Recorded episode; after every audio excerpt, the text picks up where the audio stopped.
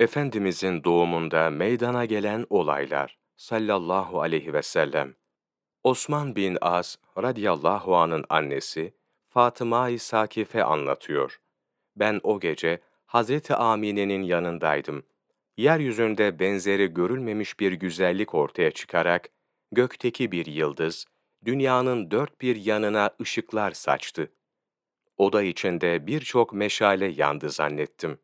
Çünkü o saadet yıldızı koca bir nur ile doğdu. Amine'den bütün aleme bir nur yükseldi ki, yerle gök arasında nurdan başka bir şey görünmedi. Abdurrahman bin Avf'ın radıyallahu an anası Şifa Hatun bildiriyor. Hazreti Peygamber sallallahu aleyhi ve sellem doğunca ben almıştım. Elim üstüne düştüğü anda bir kimsenin Allahu Teala'nın rahmeti üzerine olsun dediğini duydum ve doğu ile batı arasının nurla dolduğunu ve Rum ülkesindeki bazı köşkleri gördüm ve yine o anda peygamberi emzirdim, sarıp yatırdım.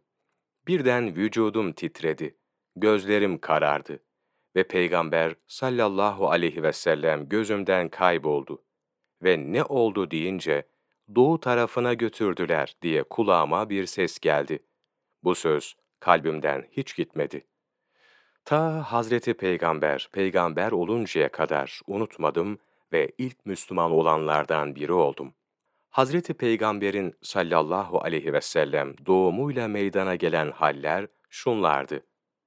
Ahiret gününde şefaatçi olacak Resulullah sallallahu aleyhi ve sellem Efendimizin doğduğu gece, Save gölünün suyu kaybolmuş, o geceye gelinceye değin bir damla su görülmemiş olan Sema ve çölünde çeşitli ırmaklar ortaya çıkmıştı.